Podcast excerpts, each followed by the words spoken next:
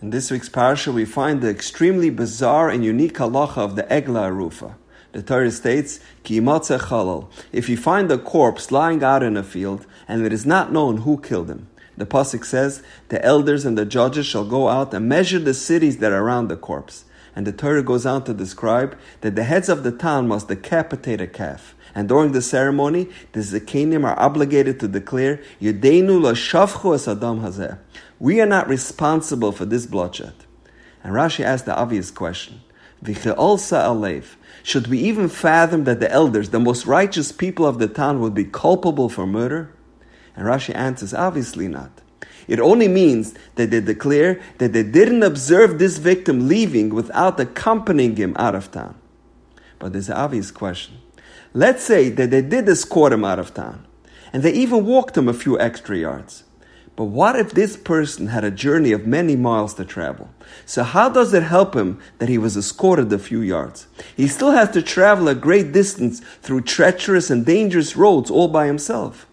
So what exactly did they accomplish by accompanying him, if for most of his journey he was still left unprotected?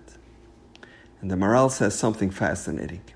If you accompany a traveler out to the road and onto his journey, and thereby show that you care and have compassion for your fellow Yid, that act of Lavoya affords this traveler special protection from above.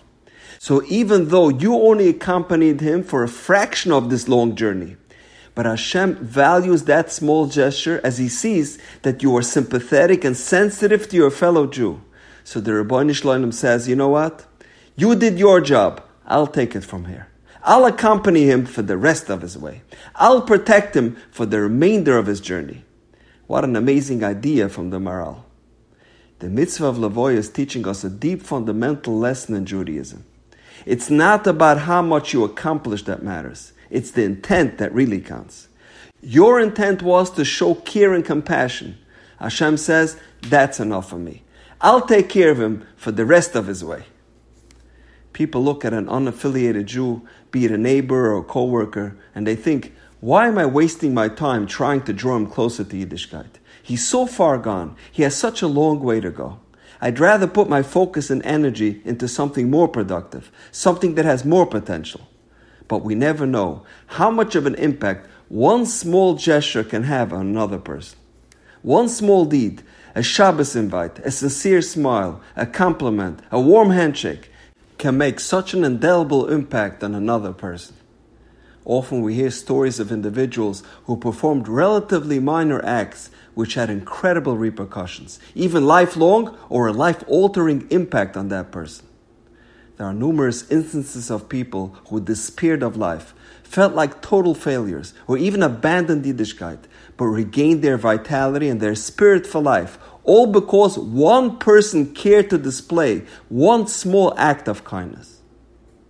A story is told about a very successful businessman that lived in Eretz Israel, and people trusted him with their life savings.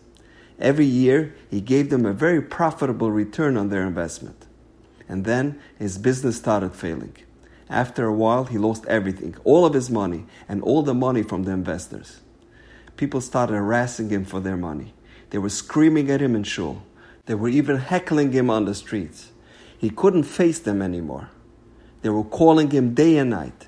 It got to the point that he decided to take his own life. He thought to himself, on the way to work there's a bridge. I'll park the car and leap over the railing and it will finally be all over. So Monday morning he tells his wife and his younger children goodbye. They didn't know that this is the last time they will ever see him. And he heads for the door. Then his wife tells him, Oh, I forgot to tell you, Yankele forgot his bag here this morning. Can you drop it off for him in yeshiva? He's thinking, the yeshiva is located after the bridge. Okay, I'll drop it off, go to work, and on my way home, I'll take the dive off the bridge. He arrives to yeshiva, and they are middle of class. He walks into the office and tells the secretary, Please give this bag to my son Yankele in the seventh grade. Just then, the principal of the school walks by and he tells him, you're Yankele's father.